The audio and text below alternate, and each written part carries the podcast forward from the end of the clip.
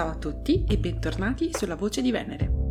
La storia di oggi comincia da un primo appuntamento con un ragazzo conosciuto su Tinder. Lui sembrava carino, aveva delle foto con delle descrizioni simpatiche e un bel cane a cui pareva molto affezionato. Faccio swipe a destra ed è match.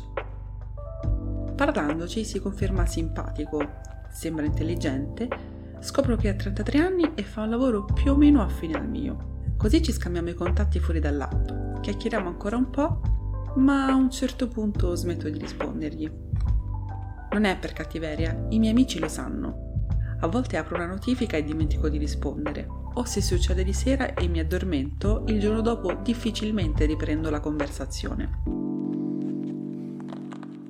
Qualunque fosse il caso, la verità è che in quel momento mi ero stufata di Tinder, ma di questo e delle app di dating parleremo sicuramente in uno o più episodi in futuro. Sta di fatto che uno o due giorni dopo questa conversazione avevo cancellato il mio profilo e disinstallato l'app.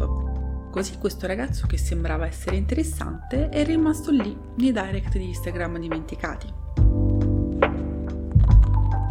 Circa una settimana dopo, però, l'uomo col cane mi ha scritto di nuovo, in maniera del tutto inaspettata, senza nemmeno usare la classica tattica di rispondere ad una storia per attaccare il bottone. Mi ha chiesto in maniera diretta se gli avessi fatto ghosting, con tanto di GIF o GIF se preferite. Mi ha sorpreso la sua schiettezza, mi ha fatto ridere come ha affrontato la cosa funzionato così bene che io ho chiesto di uscire prima ancora che lo facesse lui e così ci siamo visti quel giorno stesso.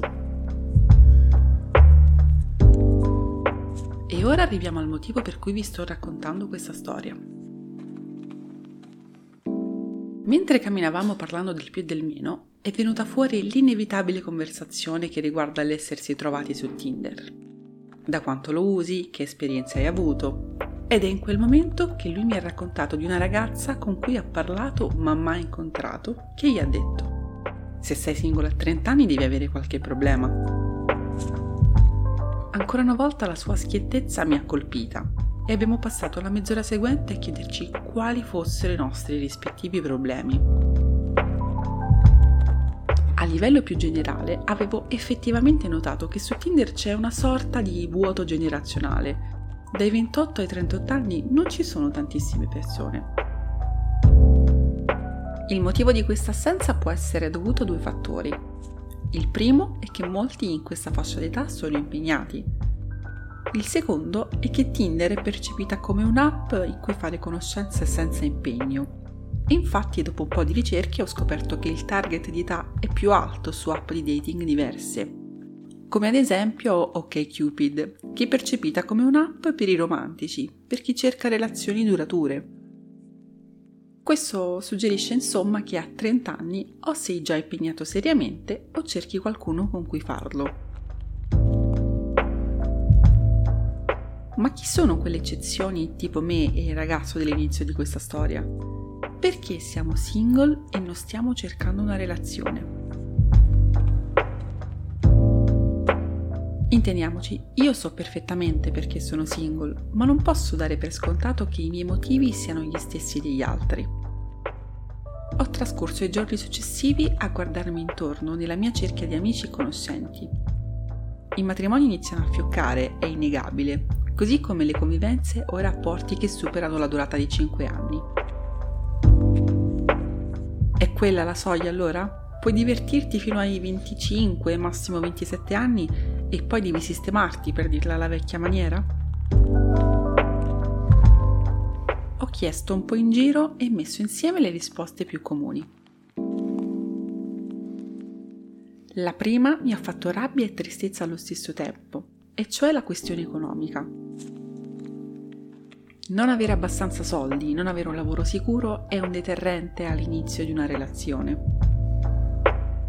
Ora, lasciando da parte tutto il discorso sul mercato del lavoro, sui boomer e sulla mia generazione figlia della crisi, è davvero triste che si sia single per mancanza di un lavoro ben pagato. Capisco che possa essere un freno al matrimonio, nel senso di cerimonia, o al fare un figlio, anzi in quel caso si parla di buonsenso, ma pensavo, o forse speravo, che avessimo superato la concezione del dover trovare un partner ricco, e questo sia da parte degli uomini che delle donne. Non conto davvero più le volte che ho sentito sia amiche che amici giudicare la persona di turno in base al lavoro che faceva, all'avere o meno una macchina e in quel caso di che modello.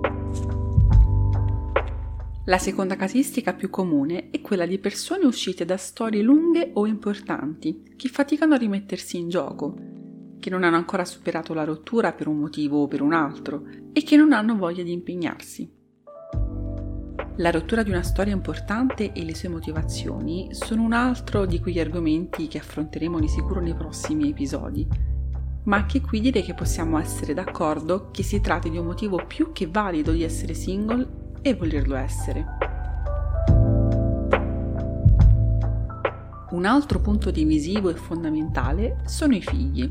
Sempre nell'ottica di essere in cerca di un qualcosa di serio, avere una storia con qualcuno che la pensa diversamente da te sull'avere dei figli è molto diverso a 30 anni rispetto a quando ti succede a 18, quando la vedi come una cosa lontanissima del tempo e che forse nemmeno ti appartiene. Il non volere figli, oltre ad una generale mancanza di istinto paterno o materno che personalmente condivido, può in realtà essere collegato al primo punto sulla stabilità economica o al prossimo, ovvero il non volersi limitare. Ci sono un sacco di esperienze che una volta che hai un figlio ti sono precluse e non tutti sono disposti a rinunciarvi. Infine, ci sono quelli che non hanno fatto esperienza quando erano più giovani e ora faticano a farne, sia dal punto di vista emotivo che sessuale. Sono più di quanti crediate, fidatevi. Anche di questo parleremo in un prossimo episodio. Più ascoltavo le risposte dei miei amici e più pensavo che la ragazza mai uscita col mio appuntamento di Tinder avesse torto. Non hai necessariamente qualcosa che non va se sei singola a 30 anni. Ci sono tante definizioni più calzanti di problematico. Puoi essere felice, indipendente, autosufficiente, consapevole, avventuroso, così come anche dubbioso, timido, ferito o semplicemente alla ricerca della persona giusta, senza fare la corsa ad accasarsi entro una certa età. Non c'è nulla di sbagliato nel prendersi i propri tempi o semplicemente nello stare bene da soli e cercare una compagnia temporanea. Superiamo allora lo stigma del matrimonio come traguardo imprescindibile per tutti e viviamo le nostre relazioni come vogliamo. Ora lo so che qualcuno se lo starà chiedendo, ma no, tra me e il ragazzo di Tinder non è andata bene. Continueremo ad essere dei trentenni problematici, almeno per un po'. Bene amici, vi ringrazio per essere stati con me in questo primo episodio. Fatemi sapere cosa ne pensate voi, quali sono le vostre esperienze da single e quali degli argomenti che abbiamo toccato tra rotture, inesperienza, figli, eccetera, volete approfondire nei prossimi episodi. Trovate tutti i miei contatti in descrizione e ricordate di seguirmi su Instagram per tutti i contenuti extra. Alla prossima settimana!